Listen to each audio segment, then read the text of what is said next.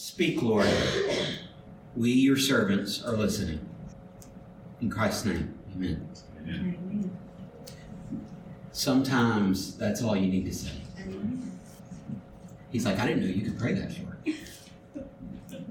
Hebrews chapter 9. We're going to read two verses. We'll focus on two verses, but we're going to cover the content of the first 14 verses. But Hebrews chapter 9, verses 13 and 14 is what we'll read. So if you will stand with me as you get there. Hebrews chapter 9. We've been talking about our exalted Christ, and this morning we see him exalted through his blood. Hebrews 9, verses 13 and 14. This is the Word of God. If you let it, it will change your life. For if the blood of bulls and goats and the sprinkling of defiled persons with the ashes of a heifer sanctify for the purification of the flesh, how much more will the blood of Christ, who through the eternal Spirit offered himself without blemish to God, purify our conscience from dead works to serve the living God. I told you it would change your life. you may be seated. Have you ever believed in something so much? With all your heart believing in it only to find out that it failed you when you needed it most. I think it was, I don't remember the exact date, but it was January of 1996. I was a 12 year old. And I believed in something with all my heart. I knew beyond a shadow of a doubt that the Pittsburgh Steelers were going to win the Super Bowl that year. I mean, they had to. They were facing off against the Dallas Cowboys. I still hate blue and gray to this day. It was Super Bowl 30, first Super Bowl ever in the Phoenix metropolitan area, uh, on campus at Arizona State University, in fact. It was the, I think the, I think the last Super Bowl to be played on a university campus. But here is the team that I believe in with all my heart and soul. All right? And the Steelers had to win. We had the better coach. We had the better team. Our defense, I mean, our defense is defense is usually good in Pittsburgh. That year it was really good.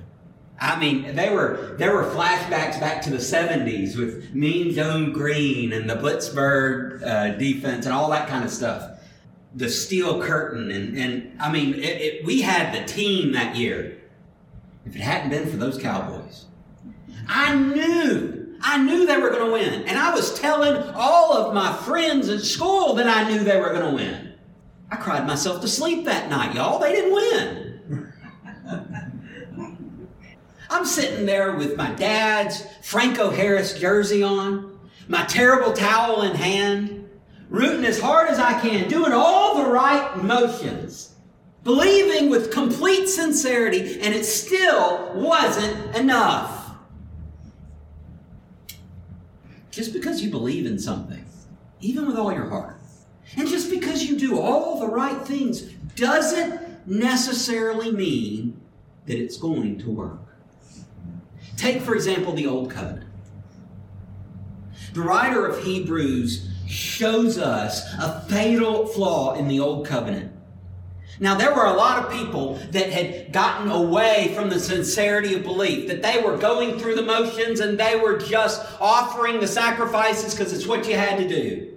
And there were a lot of people that may have believed in it, but they weren't really holding it up. They were living all kinds of bad lives, doing all kinds of wicked things they shouldn't be doing.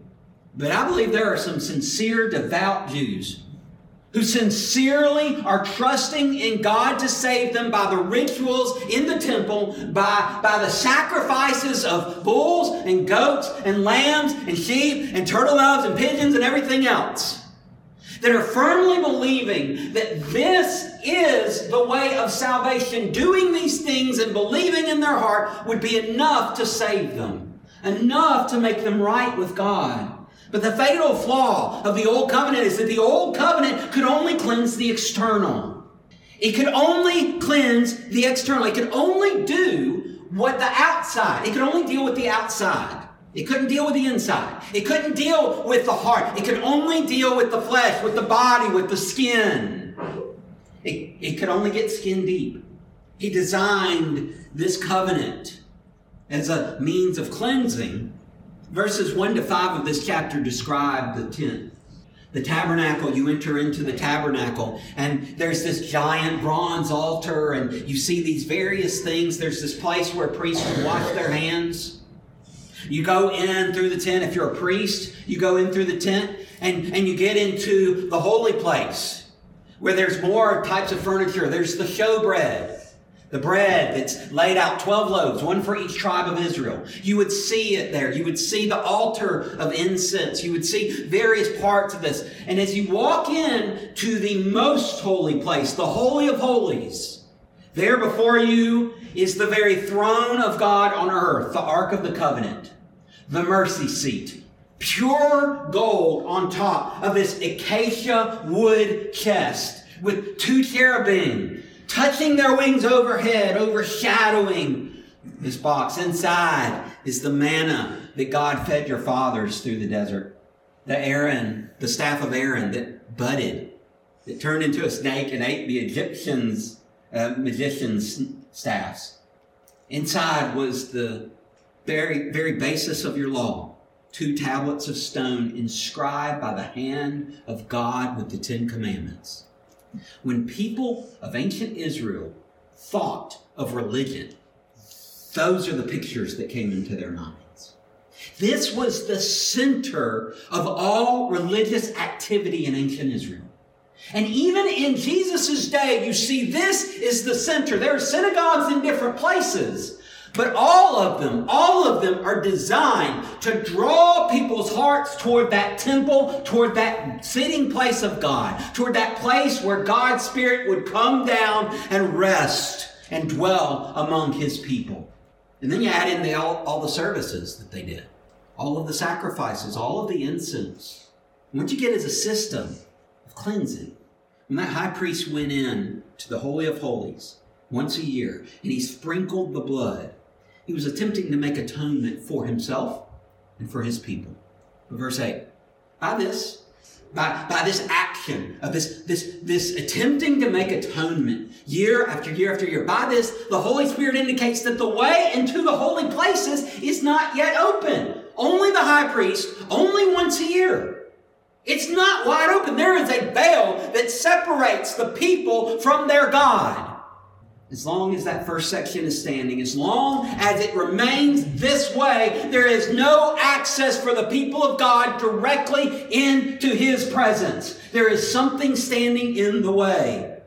And this, by the way, is representative of the here and now. Before Christ's sacrifice, we are alienated from God. Now, according to this arrangement, he continues, gifts and sacrifices are offered, watch this, that cannot perfect the conscience of the worshiper. Did you catch it? All these offerings, all these sacrifices are incapable of dealing with the root problem. They only dealt with the body. Verse 10 but deal only with food and drink and various washings, regulations for the body imposed until the time of Reformation. The question in times past uh, often would have dealt with the people's sincerity. Not so much with the works that they were doing, but are they really sincere? Uh, do they really believe this stuff? Prophets like Malachi lamented the dishonorable practices. You know what they would do? In Malachi's day, they would bring blind lambs for sacrifice to God. They would bring lame animals for sacrifice to God. Crippled, sick animals. It's so bad. Look what God says. Oh, that there were one among you who would shut the doors that you might not kindle a fire on my altar in vain. I wish you would just shut the whole thing down. I have no pleasure in you. In another point, he says, try offering that to your governor. See what he says. You see, the problem there was they were not sincere. The problem there is they weren't taking it seriously. The problem there is they looked at this as a way to get rid of the stuff they didn't want. God was the cosmic goodwill, and the clothes that don't fit anymore go to Him. The lamb that's crippled, that, that I don't want to have to take care of, that's too much of a struggle for me, goes to God instead of going to me and me giving God my best. You following me here? You tracking with me? That's not the problem that the writer of Hebrews is seeing. The problem with the, that the writer of Hebrews sees is not a lack of genuine sincerity. Uh, think about it. You see it in the Gospels. Zacharias and Elizabeth. Sincere followers of God. Mary and Joseph. Sincere followers of God. They bring baby Jesus into the temple and there's this old man named Simeon. Sincere follower of God. Who even says, now I can die because you've shown me your salvation. Anna, prophetess. Sincere follower of God. She she takes the baby and she's like, "Hey y'all, come here, come here. Look, look at this baby. This is the one." She's she's spreading the news. So much for it. My time has not yet come, huh? See, there wasn't there wasn't there was no it wasn't that there was no sincerity. There was sincerity. You you hear Peter make a sincere statement. Jesus says, Who do men say that I am? And they're like, Well, you know, some say you're Elijah, some say you're John Baptist, some say you're this, that, whatever. Who do you say that I am? Peter says, the Christ of God. That's sincere. There, many Jews were earnest in their faith. Many of us are earnest in our faith. The problem comes when we're not earnestly believing in the right thing. You see, it's not just faith that must be sincere, it must be placed in the right thing. And much of the problem that the writer of Hebrews sees is that they are putting their faith in the works that they're doing. They're putting their faith in the sacrifices that are offered. They're putting their faith in the incense that's burning. They're putting their faith in the actions of the priest. That just because it's done, therefore it's effective. Just because I believe and I do this thing, that's all it takes. It's all within our power. Just because I come to church and I put money in the offering plate and I'm there every time the doors are open that I can get there, and just because I do these good works and just because I give to these charities and just because I do all these wonderful things, just because I, I do all this stuff means that I am a child of God. No, it doesn't. No, it doesn't. If you're putting your faith in the things that you do, you're putting your faith in the wrong place. I have a feeling many of them are putting their faith in the works that God has commanded and not just in the God who has made the command. It's a, it's a serious trap because it's so easy. It's so easy to trust in what you see. The system was never designed to deal with the root of sin. If, if it was just behavior, if our problem was only what we did, well, we could change that, right? Counselors will, if you've got a- anger issues, counselors will tell you to wear a rubber band on your wrist. And every time you get angry, you pop yourself with it. You can train yourself with a rubber band. You can train yourself not to get so angry. I'll tell you, if you smile more, you'll be happier. Just the physical action of smiling makes you happier. If that was our problem, then we could learn some self help techniques and we could be the right kind of people. If that was all the problem was. Uh, if our problem was like dirt on our arm, just right on the surface, well, go take a bath. Right? I'll take care of that. And actually use soap and water. Not that I'm speaking to any of my three boys in particular. If the problem was our attitudes, we could learn techniques to have better attitudes. A little bit harder to do, but you could still do it. If our problem was only external, the old covenant would work just fine. Because the old covenant, covenant was perfectly suited to deal with the external problems, but it couldn't get to the root of sin. You see, sin does more than just make us do bad things, have bad attitudes, get us dirty. Sin is a disease of the soul. And if if we're going to take care of that problem, we can't just cover over the symptoms. We got to get the disease out. The fool says in his heart, There is no God. They are corrupt. You know corrupt means? Filthy to the core. They are, they do adom, abominable things, excuse me, not abominable, abominable things. There is none who does good. The Lord looks down from heaven on the children of men to see if there are any who understand, any who seek after God. They have all turned aside. Together they have become corrupt. There is none who does good, not even one. Even in the days of Noah, God found one. Not so bad, he can't even find one. Paul, from this and other Psalms, draws the conclusion in Romans 3.20, For by works of the law, no human being will be justified in his sight. Since through the law comes knowledge of sin. The old covenant brings us to a realization that we are sinners who are in danger of eternal separation from God. It forces us to look in the mirror and see the devastating effects of sins in our minds, in our hearts, in our lives. It wrenches our stomachs with the agony of knowing just how wicked we have become. The old covenant can't fix any of that. Verse 10 leaves us hopeless, it leaves us destitute. By the end of verse 10, we're nothing but spiritual corpses. But, isn't that great word? Have you ever thought about how important, how life changing the word but is?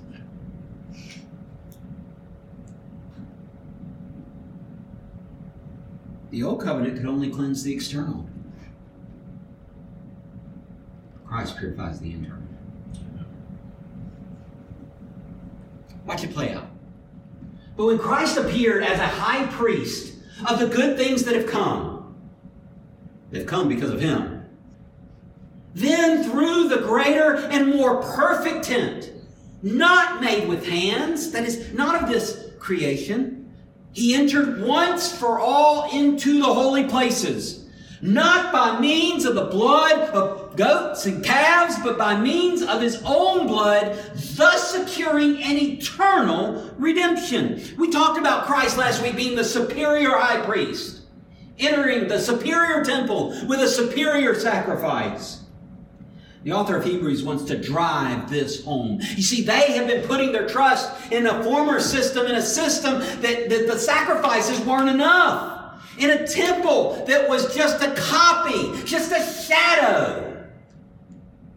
But in Christ we have a superior sacrifice made in a superior temple by a superior high priest. One that doesn't have to sacrifice for his own sins first because he's without sin.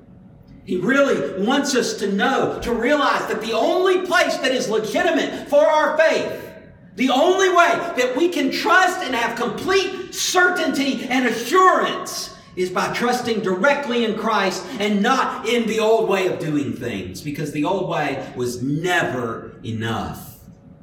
It was, well, it was a band aid. Christ is the solution. Mm-hmm. He brings a new covenant and he secures that new covenant with the sacrifice that he makes willingly. I seem to remember Jesus talking about doing that. I am the good shepherd. The good shepherd lays down his life for the sheep. He who is a hired hand and not a shepherd, who does not own the sheep, sees the wolf coming and leaves the sheep and flees. And the wolf snatches them and scatters them. He flees because he's a hired hand and cares nothing about the sheep. I am the good shepherd.